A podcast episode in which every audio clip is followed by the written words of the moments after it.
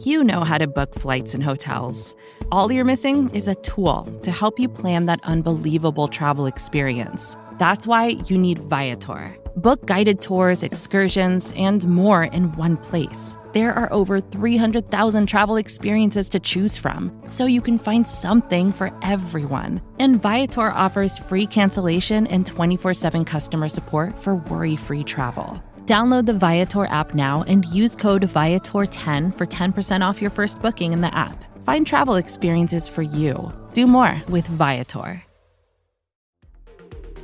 The following segment is from the off day debrief on the SB Nation NFL show, where we're discussing your favorite team. Subscribe to the SB Nation NFL show to make sure you don't miss conversations like this one. So you're saying it's okay to bench a quarterback? Is that what you're telling me? Yeah. Why? So, well, I, I'll parlay this into an Eagles thing as I always do stats. So I dropped down from number 26 to 30th. Only the Jags and the Jets lower than the Eagles now in my power rankings. I'm all the way because they're terrible and there's really no easy fix. And there's a good article on Bleeding Green Nation about this kind of outlying, um, uh, and this by Benjamin Solak, I should say, on Bleeding Green Nation, where the Eagles are in this really tough situation stats where like they kind of are stuck. Like they can't really move on from Carson Wentz, but he's absolutely playing at a level where he deserves to be benched. I want to get your take on it as an outsider from afar. I'm of the mind that he should be benched. Would you bench Carson Wentz? Yes, I would bench Carson Wentz because while they can't move on from him contractually, there's nothing in the contract that says he has to start. And I want to give credit to whoever said this, and I can't remember who it was on Twitter, but basically, the way he's playing now, that's like the downside of Jalen Hurts, pretty much. So you might as well put in the real Jalen Hurts and see if you could get the upside of his career. Like you are gaining nothing from Carson Wentz playing, and the only reason to keep him in there is just stubbornness pretty much like well we gave up a lot to get him and we're paying a lot of money so we have to keep playing him which makes zero sense to me. Yeah well i'm right there with you. There's, a, there's so i have a few points on this. One is that it's amazing how jalen hurts is good enough for the eagles to take at number 53 overall in the draft this year but he's also simultaneously not good enough to replace carson wentz who is playing like one of the worst quarterbacks in the nfl and deserves to be benched. And then it's interesting because Doug Pederson keeps talking about it would send the wrong message for the Eagles to bench Carson Wentz.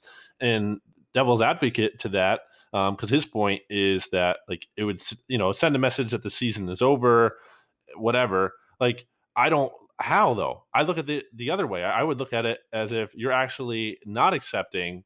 Uh, or you're saying that the season isn't over by making a quarterback change because you're willing to do something drastic and aggressive to to get better results and like, how is it possibly a meritocracy here? Like, how can you possibly preach that message that the players who you know practice the hardest and they play the hardest and you know they they perform like deserve to be in the starting lineup if you have Carson Wentz out there because he doesn't right now. His numbers are terrible. And look, I'm not going to say every single thing wrong with the Eagles is on him. I think they're a mess across the board. I've said this, but he's a pretty big factor as the starting quarterback.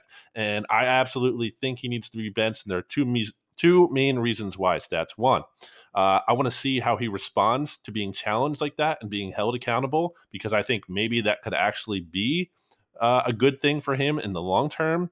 Maybe it will help him wake up and smell the roses uh, whatever. Maybe it won't, but I think that's an angle you can think about. And number two, can we please see just how much the quarterback is to blame for what's going on with the Eagles' offensive struggles? There's a lot of talk out there that, like, oh, it's actually not Carson Wentz's fault or not all of his fault. It's Doug Pederson. The offense is terrible. Carson Wentz can't possibly look good in this offense. I mean, I am, I just think that's kind of BS. And I would like to see Jalen Hurts come in and so we could test that theory. Yes, I know all about fans not wanting to criticize the quarterback covering the 49ers. Trust me, the Jimmy Garoppolo love is real. Um, I just think that you nailed it.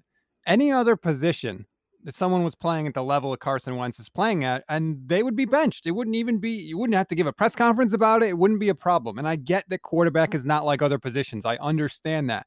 But at some point, the message it sends to the other team, to, to your team, like you brought up with with what Pederson said, it's a bad message by keeping him in there. So to me, I think you bench him, you bring in Hurts. You know, like you said, if you invested the pick in him, you might as well see what you have. You did it for a reason. I don't think it was just to protect against an injury by Carson Wentz. It's to protect the team. That's what that's what Howie and everybody was saying when he was picked. Well, now you need that protection. So I, I totally agree with you. Bring him in, see what's there. What is the downside? Oh no, you have two quarterbacks that you really think can play? Like what I don't understand what would be the bad part of Jalen Hurts coming in and being successful. Make sure you don't miss our next conversation by subscribing to the SB Nation NFL show wherever you get your podcasts. Hey, this is Scott Galloway, author, professor, entrepreneur, and most importantly, host of the Prop G podcast. We got a special series running on right now called The Future of Work, where I answer all your questions on surprise, the future of work. Questions including what are we missing when we work remotely, or how do we handle work life balance when a major opportunity comes knocking? From the provocative to the technical, we're offering insights you won't want to miss. So tune in to the future of work, a Prop G Pod special sponsored by Canva. You can find it on the Prop G Pod wherever you get your podcasts. Support for this show comes from Fundrise. Buy low, sell high. It's easy to say, hard to do. For example, high interest rates are crushing the real estate market right now. Demand is dropping and prices are falling, even for many of the best assets. It's no wonder the Fundrise Flagship Fund plans to go on a buying spree, expanding its billion dollar real estate portfolio over the next few months. You can add the Fundrise Flagship Fund to your portfolio in just minutes and with as little as $10 by visiting fundrise.com/vox. Carefully consider the investment objectives, risks, charges and expenses of the Fundrise Flagship Fund before investing. This and other information can be found in the fund's prospectus at fundrise.com/flagship. This is a paid advertisement.